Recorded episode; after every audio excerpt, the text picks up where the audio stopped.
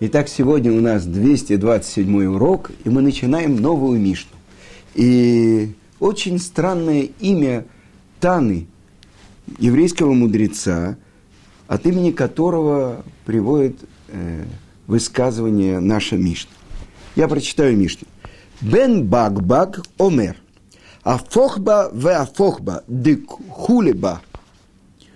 Уба техезей. Весив убалаба умина лотазуа, шейн лихамида това имена. Так. Итак, Бен Багбаг, так зовется наш Тана, говорит. Афохба в афохба. То есть, как бы перелистывая ее и перелистывая ее. Что? Тору. Или переворачивая и переворачивая ее. Что? Страницы ее или ее саму и в нее вглядывайся, и сидей с ней, и старься над ней, и от нее не отходи, потому что нет ничего лучше ее. Ну, прежде всего надо понять странное имя этого мудреца. А следующая Мишна говорит от имени Хей-Хей, Бен Хей-Хей, сын Хей-Хей – Здесь сын Баг-Баг, а тот сын Гей-Гей.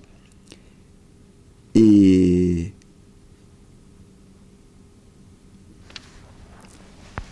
в Талмуде, в трактате Хагига приводится вопрос, к которому обратился Бен Гей-Гей к Елелю. Елелю Закен, старцу Елелю. И поэтому говорится, что и Бен Баг-Баг был современником Елеля – и по мнению Баалей Тосафот, это в трактате Хагига, девятый лист, сказано, что Бен Багбаг и Бен Гейгей были прозелитами и называли себя особенными именами, чтобы не попасться доносчикам. Кроме всего прочего, они были дети Авраама и Сары – Ведь Аврааму и Саре сказано, что были добавлены к имени буква Гей. До этого Авраам назывался Авраамом, а после обрезания ему добавлена была буква Хей, и он стал Авраам.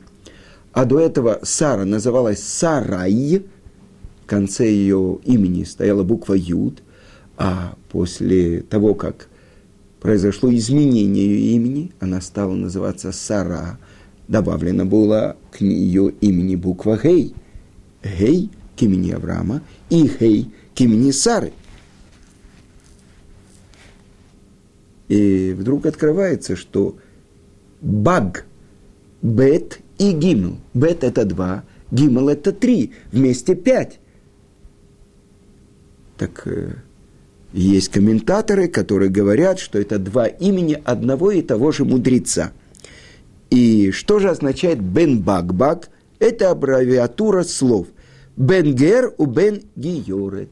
Сын человека, который принял еврейство, и женщины, которая приняла еврейство. И, значит, их сын, тот, кто стал великим еврейским мудрецом Бен Багбагом, он тоже вместе с ними принял еврейство. И обратите внимание, что эта Мишна, как и последняя Мишна пятой главы, они говорят не на иврите, а на арамейском языке. Почему? Потому что это был разговорный язык их времени. А почему это так было важно говорить именно на арамейском? После возвращения из Вавилона разговорный язык э, арамейский и то же самое, обратите внимание, э, говорит Елель. То, что мы учили, э, Елель тоже говорит по-арамейски. Вы знаете, как учили Тору? Написано в трактате Мегила, что читали одну строчку на иврите, как она записана была Муше Рабейну, и тут же переводили ее на какой? На арамейский язык. Когда еврейский мудрец Тана, что значит Тана? Это тот, кто учит. Танаи, он говорил свою речь на арамейском языке, и тут же Амора, мудрец, переводчик, Амира. Он переводил это на арамейский язык, который все понимали. Сейчас я произношу текст Мишны на том языке, на нашем родном языке, на иврите, или вот сейчас на арамейском, и перевожу на какой язык, который все понимают, на языке, который мы учили той стране, из которой мы вышли, или даже в которой мы сейчас проживаем. Но этот язык, который с детства нам знаком, а святой язык, иврит, мы уже учили э, в сознательном возрасте. Я начал учить его в 22 года, а в 28 э, прошел 500 слов и получил значок Алиф за сдачу экзамена на 500 слов. Но я-то учился так, у меня мешали дети, у меня было двое маленьких детей, а моя жена училась в другой группе, почему-то ей дети не мешали, она сдала гораздо лучше. Но оба мы получили значок Алиф, и с этим в 79 году мы приехали в Израиль. Так вот, Гер, который стал великим еврейским мудрецом. И что же он говорит? Тот, кто изучил письменную Тору, Мишну, начало устной Торы, и даже Гемору, объяснение Мишны, то есть Талмуд, не следует думать, что он постиг все учение, потому что Тора заключает в себе мудрость Творца, а у мудрости Творца нет границ нет края и нет конца. И это то, что сказано в Таилим. Всему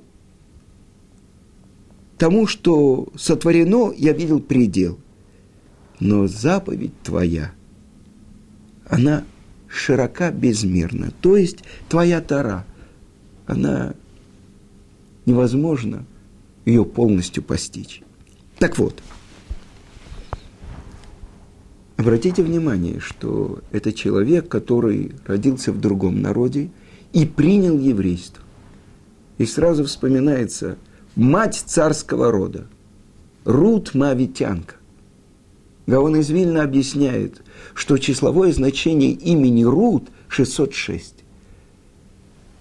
А семь заповедей должны исполнять и народы мира, сыновья Ноха, так вот, вся сущность Рут была. Почему она оставила, она ведь была принцесса, оставила царский дом, оставила все, пришла, чтобы быть нищей в еврейском народе, потому что она сказала, мне не хватает семи заповедей сыновей Ноха. Я хочу принять еще 606 и исполнять все 613 заповедей. Так вот, реальный пример. Этот еврейский мудрец – Бен Багбак или Бен Гей-Гей. Чему же он учит арамейский язык, который все понимают? Чему он учит еврейский народ? Снова и снова повторяй ее, возвращайся к ней, переворачивай ее. Я не могу не вспомнить одну историю. Э, из нашего района э, ездил особенный автобус Эгида, и часто тот же самый водитель вывозил из нашего района в город э, Аврехим. То есть Аврех – это человек, который постоянно э, в колеле, женатый, человек, который учит Тору. И вот этот водитель обратил внимание, что э, тот, кто садится на одной остановке на первое сиденье, он открывает Талмуд и читает его. Проходит день, проходит неделя – проходит две недели. Он на том же листе Талмуда. И тут как-то вошел этот водитель, видно, было особенно игривое настроение у... Вошел этот Аврех, у водителя было игривое настроение, он сказал ему, ты можешь мне объяснить, ты уже две недели на том же листе, переверни, переверни страницу. И как раз это то, что учит – Бен Багбак. Мы можем понять, переворачивай ее, переворачивай, быстрее, сколько осталось до конца, быстренько прочитать, как э, детектив. Нет. Что он говорит?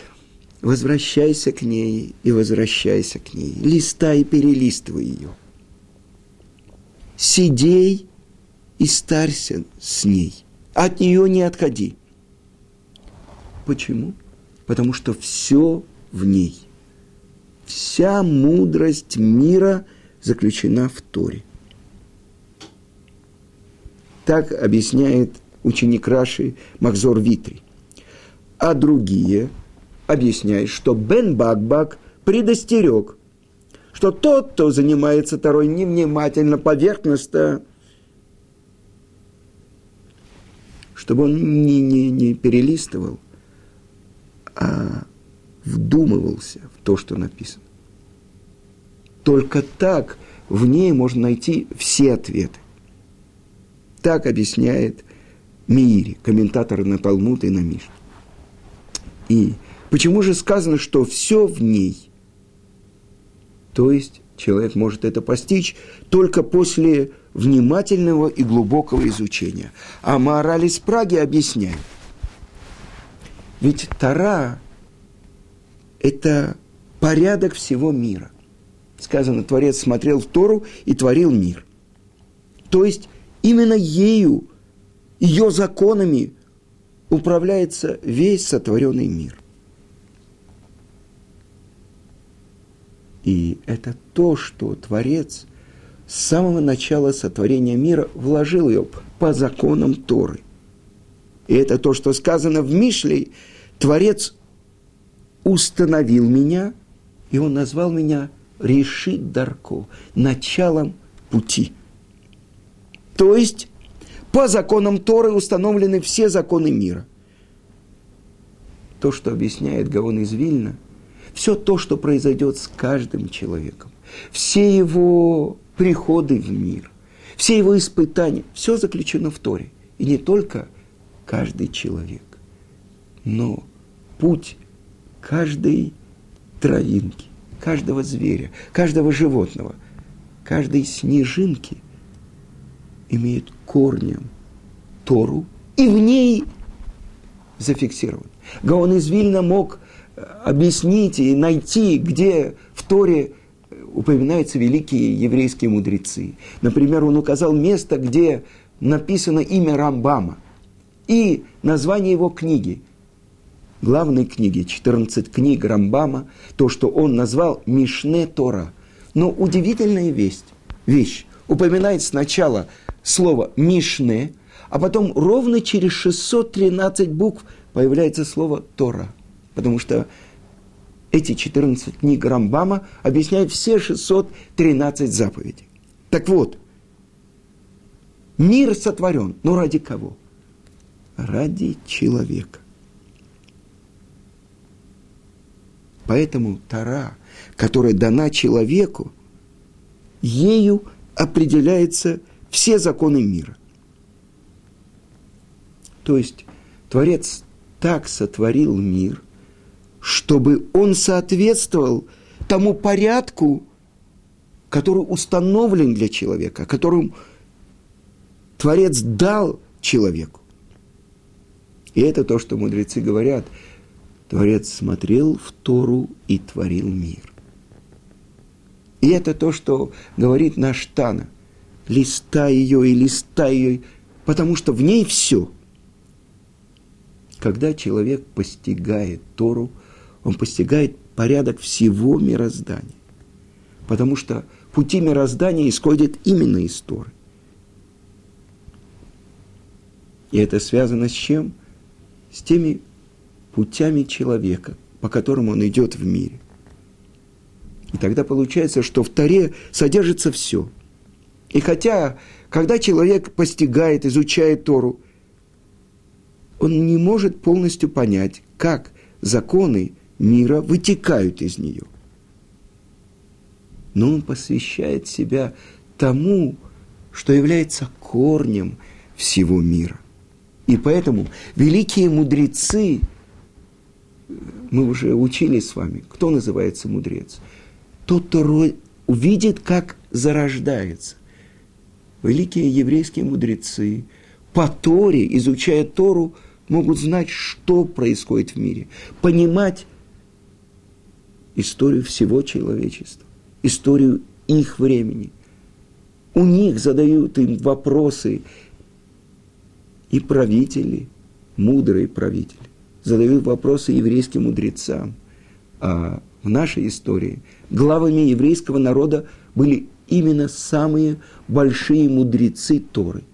В современном Израиле, в современном мире есть президенты, нет уже почти царей.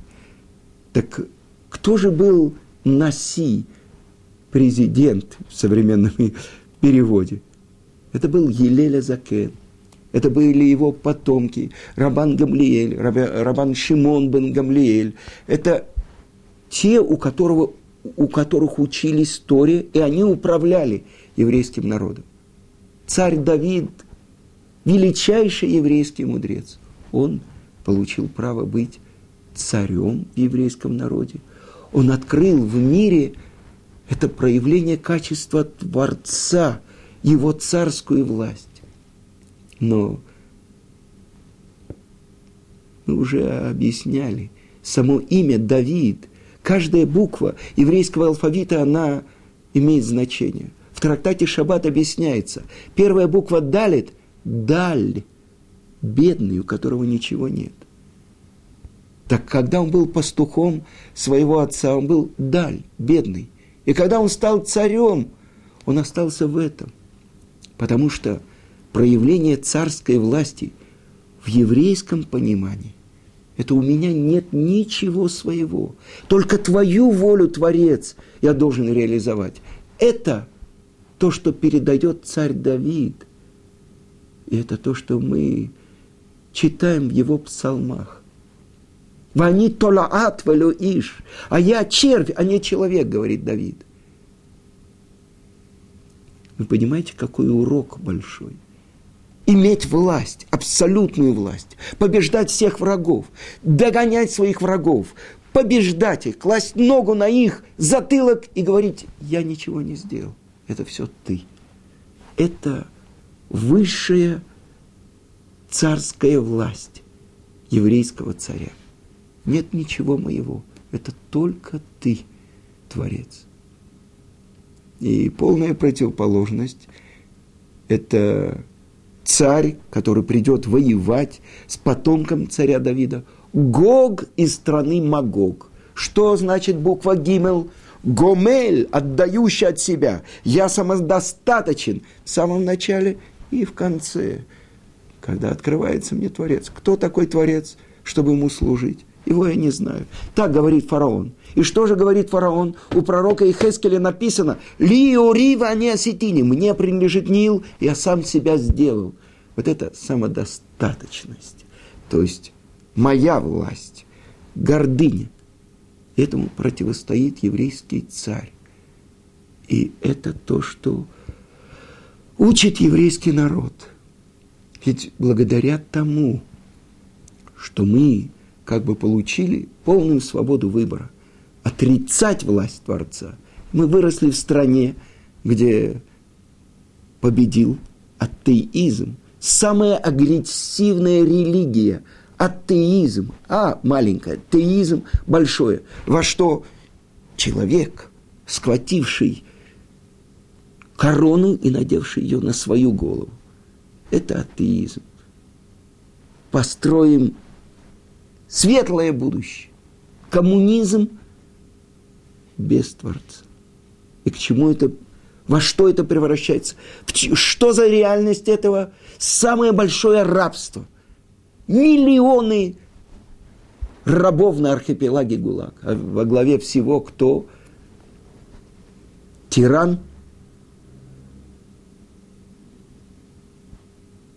Это противоположность свобода выбора, принять добровольно власть Творца, то есть провозгласить его царскую власть. Это выбор человека. И как же человек постигает пути? Только из Торы. Если продолжает мораль из Праги. Если человек приложит все усилия, чтобы стать, постичь мудрость, какую-то другую мудрость, кроме Торы. Например, он будет самым мудрым мельником. Он лучше всех научится э, перемалывать зерна. Это может сравниться с той мудростью, с мельчайшей мудростью, которая заключена в словах Торы. Ведь это то, что находится в рамках этого мира. А Тара, она как пульт управления этим миром.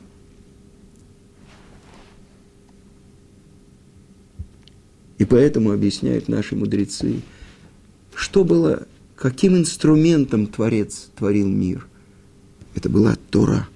Поэтому учит Тана, листай ее и листай ее, потому что в ней все. Но если человек говорит, я листал, то есть повторял, и не нашел в ней ничего нового, повторяй повторяй, потому что благодаря этому ты сможешь найти в ней в новое, потому что все в ней. И наши мудрецы приводят такой пример. Мать кормит своего ребенка. У нее есть грудное молоко. Но чем больше ребенок сосет, тем больше молока получается. Он получает. Так вот это то, что учит Тана. Вглядывайся в нее. Что это значит? Чем больше человек учит ее, чем больше он вдумывается, тем больше он получает удовольствие от Торы. То есть главное удовольствие в жизни еврея – это должно быть удовольствие от изучения Торы. Ведь любой человек ищет э, постичь мудрость от еврейских мудрецов. Так где же эта мудрость находится? Она находится здесь, в Торе. И если человек выбирает ее, Тору, продолжает Анна и говорит, сиди с ней, старся с ней. Даже когда ты посидел, не оставляй Тору. Я был знаком, это отец моего учителя – Равмейр Шапира. Когда его сын, мой учитель Гаон Рамыш Шапира, сидел в трауре семь дней по поводу того, что ушла из жизни его мать. Он рассказывал, что отец был уже очень пожилой. Ему было трудно идти в синагогу. А у него был обычай. Ровно в 4 часа утра он всегда вставал и шел в синагогу учить Туру мать вставала с его отцом, она его провожала в синагогу, а потом, после молитвы, где-то в семь, она приходила и его забирала. Старься с ней. Потому что у тебя нет ничего лучше его.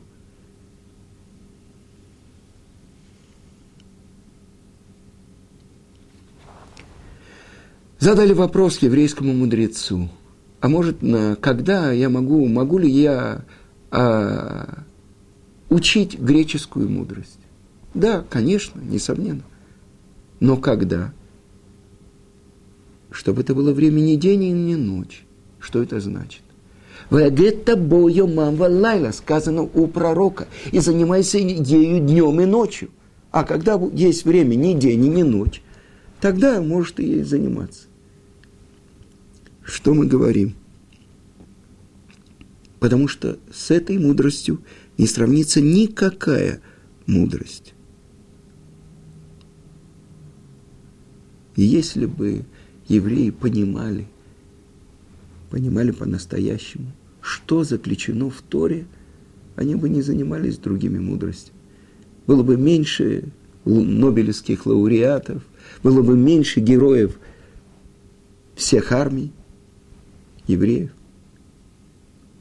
было бы больше еврейских мудрецов. И все задают сразу вопрос, а что будет, если все будут учить Тору? Что будет с промышленностью? Что будет с обороной? И тогда это то, что из самой Торы мы учим. Когда евреи во время существования храма со всех границ, каждый мужчина со своим сыном, со всеми своими сыновьями, должен был три раза в году оказаться в храме показаться в храме. Что же было с границами? Что же было с сельским хозяйством? Ни один враг никогда не перешел границу и не напал, когда мы приходили в храм. Кто же нас защищал? Тот, кто на самом деле защищает нас. Ашем Ишмилхама. Ашем Шму. Творец. Он доблестный воин. Это его имя. Но продолжим учить то, что говорит Тана Бен Багбак. Почему сравнивается Тара с инжирным деревом? Оказывается, что инжирное дерево не созревание плодов происходит все время. То есть не в, од... в, один... в одно время, когда другие плоды созревают, так же самое инжирное дерево. Оно все время созревает, все в новые, новые плоды. Так же, как с, с инжирного дерева. Нельзя собрать сразу все плоды. Но всегда появляются новые зрелые плоды. Так и слова Торы. Сколько бы человек ни размышлял от них, он всегда найдет в них новый вкус. Так написано в трактате Ирувим, 54 лист. В ней ты найдешь. Как найдешь? Человек, который занимается и углубляется в Торе. Открывается и у него внутреннее постижение, внутреннее зрение. И вы знаете, я вам расскажу, что больше 20 лет я слушаю уроки Гаона Рамыш Шапира. И часто он возвращается к той же теме, о которой он говорил несколько лет тому назад. Но вдруг это поворот, совершенно новый поворот темы, новое раскрытие ее. Вы знаете, в детстве у нас была игра калейдоскоп. Маленькое движение ты делаешь, и совсем узор. Другой появляется узор. Почему? Казалось бы, те же стеклышки, те же зеркала. Каждое новое движение – новое соотношение. А Тора, разве можно ее измерить? Разве можно постичь всю ее мудрость? И поэтому Тана говорит, не отходи от нее. Как бы ты ни был мудр, как бы ты ни был учен, занимайся ей. Не говори, что я уже все выучил то, что хотел, пойду займусь другими науками. Потому что нет ничего лучше нее. Это то, что Иошуа сказал. Ло муж сефер Тора пиха, чтобы не отошла книга Торы этой от твоих уст, размышляя о ней днем и ночью. И Поймите, что говорит этот человек, который пришел и принял еврейство. Человек, который выбрал для себя постижение Торы. И он стал учителем еврейского народа. Я вспоминаю то, что написано в Мидраш Танхума об Ункилусе. Он же был племянником Адриана, жесточайшего римского императора, который преследовал евреев который убил 10 еврейских мудрецов. И вот он пошел и учился у величайших еврейских мудрецов, Раби Лезера и Раби Ушуа. И когда вызвал его император и спросил, ну что ты, зачем ты это сделал? Кто тебе дал этот совет? Он сказал, это ты. Как? Я? Да. Я пришел к тебе и спросил тебя, чем заняться в жизни? Я хочу заняться торговлей. Какой торговлей? Смотри, все кладовые, все мои э, склады римских императоров открыты перед тобой. Нет, я хочу заняться торговлей, чтобы постичь, чем живут люди. А если так, тогда я дам тебе совет. Найди тот товар, который сейчас валяется на земле, скупи его, он подорожает, и ты заработаешь. Я обратился ко всем мудростям, которые есть в мире. И сейчас я нашел, после разрушения храма, еврейский народ находится в полном унижении. Его Тара преследуется. Я пошел и начал учить Тору. И сделал обрезание. Но обрезание зачем ты сделал? Это же запрещено. Я же постановил, кто-то сделает обрезание, ему полагается смерть. Потому что невозможно постичь эту мудрость, но только став евреем. Присоединившись к тому народу, который получил эту мудрость. И кем стал Ункилус? Он стал учителем всего еврейского народа до сегодняшнего дня. Мы обязаны учить Тору, в чем заключается заповедь, изучение недельной главы. Дважды мы должны прочитать то, что записал по диктовку Творца Моше Рабейну, и обязательно должны прочитать перевод на арамейский язык, который сделал Ункилус под руководством своих великих учителей Раби Ушуа и Раби Леза. Учи ее, повторяй ее, сидей над ней – потому что в ней все –